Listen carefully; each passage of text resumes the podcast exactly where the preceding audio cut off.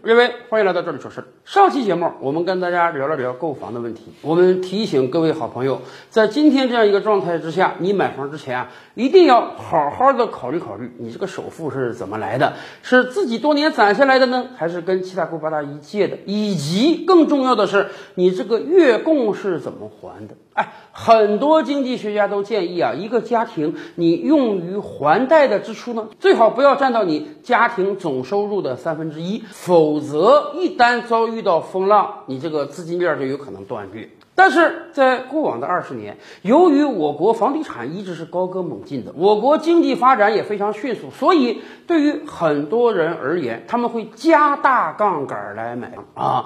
明明首付要三成，自己没有那么多，要跟很多人借；明明一个月月供是很高的，可是对于有的人来讲，哪怕占到月收入的百分之五十、百分之六十，甚至百分之七十，他们都敢去买这个房。为什么？他们要赌一个事儿，那就是未来我的工资会飞速的上涨。我吃几年苦，我就可以迅速的度过这个调整期，到时候我再还这个房贷就会感觉到非常的轻松。然而这两年经济情况确实不是很好，大家都看到了，疫情对于我们经济打击是非常重大的。以往我们还经常讲啊，这个实体经济不好，现在网上虚拟经济都不好了。以往经常是传统性的企业裁员，现在很多互联网大厂也在裁员。也就是说，对于刚刚买房的年轻人而言啊，现在不是工资涨不涨的问题了，而是突然有一天你可能没有收入了，而且在这样一个状态之下，你再去找工作，你找不到原来薪资水平那么高的工作，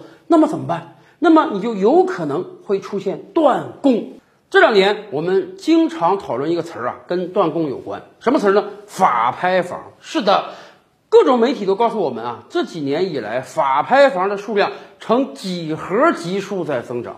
哎，前两年一年法拍房还不到一万个，现在动辄一年法拍房几十万甚至上百万套。而且我们登录一些购物网站，随时随地都可以看到大把的拍卖公告，哪个城市哪条街哪一天准备法拍一个房了。哎，很多人都想问啊，这个大量增加的法拍房是不是断供房引起的？咱们这么讲吧。到目前为止啊，百分之九十以上的法拍房，它还不是断供引起的，大部分呢是因为各种各样的借贷关系啊、担保关系啊导致的法拍。但是确实，断供房正在慢慢的增加，有很多断供房正在进入法拍房的市场。我们先跟大家讲一下正常的断供流程会怎么样啊？假设有一对夫妇买了一套房，出于各种各样的原因呢。从这个月开始，他们交不上银行的贷款了。那么银行当然会催收，打电话催收也好，当面拜访催收也好。但是这对夫妇人家就是没有钱嘛，那还不上也没有办法。这种情况下，银行不会马上进入到法拍市场，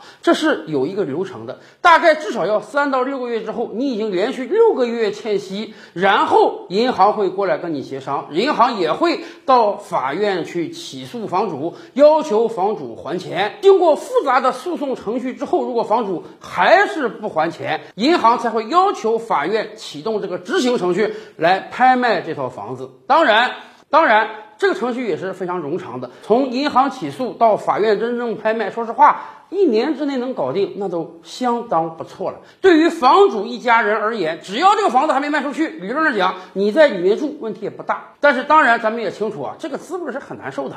明明这个房子是我辛辛苦苦买的，可是就是因为我断供了，我还不起钱了，哎，随时随地，可能是今天，可能是明天，可能是后天，人家就要把我房子拍卖走了，这个心情确实是很难受的。但是反过来说。大家不要以为银行很愿意搞这种断供房，说实话，这对于银行来讲很麻烦。哪个银行不想舒舒服服的挣钱啊？我把钱借给你啊，你买一套房子，你欢天喜地的搬进去，然后在未来三十年的时间里呢，逐月的给我还本付息，让我能够稳定的赚到钱，几乎什么额外的人力物力不用投入，银行当然愿意舒舒服服的赚钱了。对于银行而言，出现一个断供房，它也是很麻烦的，他要找催收员去催收，他要找律师去起诉，而且经常碰到很多不愿意配合的房主，那么执行一套房。产，那么执行一套房产难度是非常大的，时间也会拖得很长。所以理论上讲，银行并不愿意购房者出现断供的情况。尤其是当房地产进入到下行通道之后啊，本来这个房价就有所下跌，二手房又不好卖，那么法拍房的价格就更低了啊！不信大家可以去看一看各大购物平台现在推出的法拍房频道，很多房子那都是估值的八折、六折开始起拍的，也就是说很有可能啊。也就是说，很有可能啊，银行把这房子拍掉了，本金都不一定拿得回来呀。这对于银行而言，就又形成了一笔坏账，出现了一次亏损。所以啊，我们应当共同想办法来解决这个断供的问题。首先，第一，上次节目我们说了，在现在这样一个经济环境之下，大家在买房的时候一定要做深刻的思考，什么呢？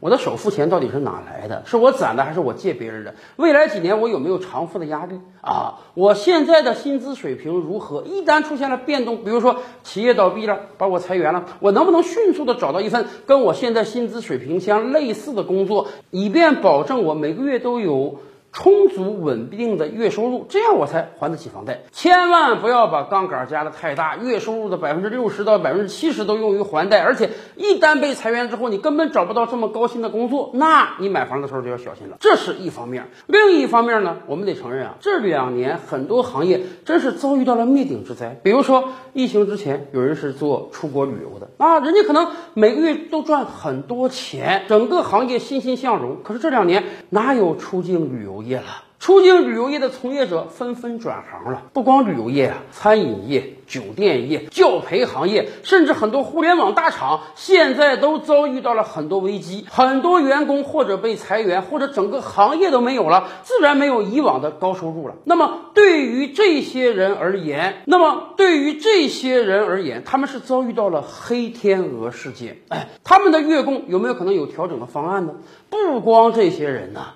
这两个月以来，全国多个省份又出现了本土案例，很多人成了密接和次密接，还有更多的人成了防范区管控区中的一员。有一些人，他可能比较幸运啊，他是体制内的员工，哪怕被封一个月、两个月啊，国家也好，国有企业也好，也都会准时准点的给他开工资。有的人可能就不那么幸运了，他可能在一个私企打工。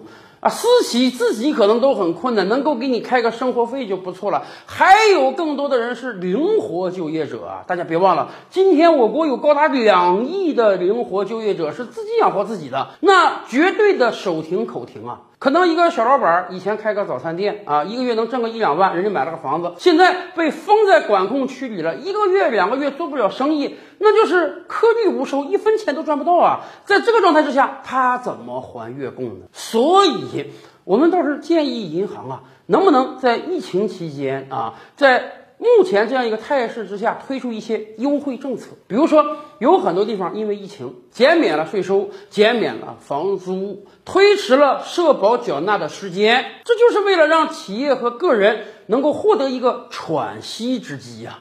今天确实有很多人在问啊，我突然被裁员了，我突然被隔离了，那么我暂时没有月收入，我这个月供还不上，银行能不能给我一个宽限时机？到目前为止，还没有银行做出明确的说法。但是我们可以举另外一个例子啊，大家用信用卡的朋友们知道有个叫停息挂账的事儿吧？就是你的信用卡欠了很多债。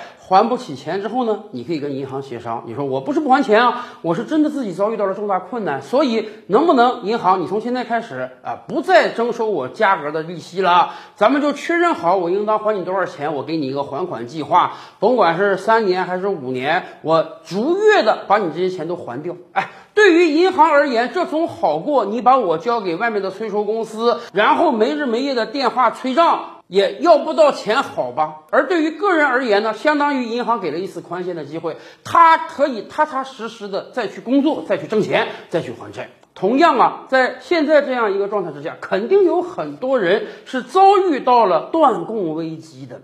大家也真是处于两难之间，我们不想不还钱，我们不想成为老赖，我们更不想房子被银行收走。但是现在就是因为种种原因，月收入断了，那怎么办？这种情况下，有没有可能也跟银行协商一下？我遭遇到了危机，但这个危机是暂时的。你给我三个月、五个月、半年的时间，让我缓交月供也好，让我少交月供也好，总之将来我是可以把这个钱给补上的，银行也不会有太大的损失。这样总比银行一个一个去起诉法拍房强吧。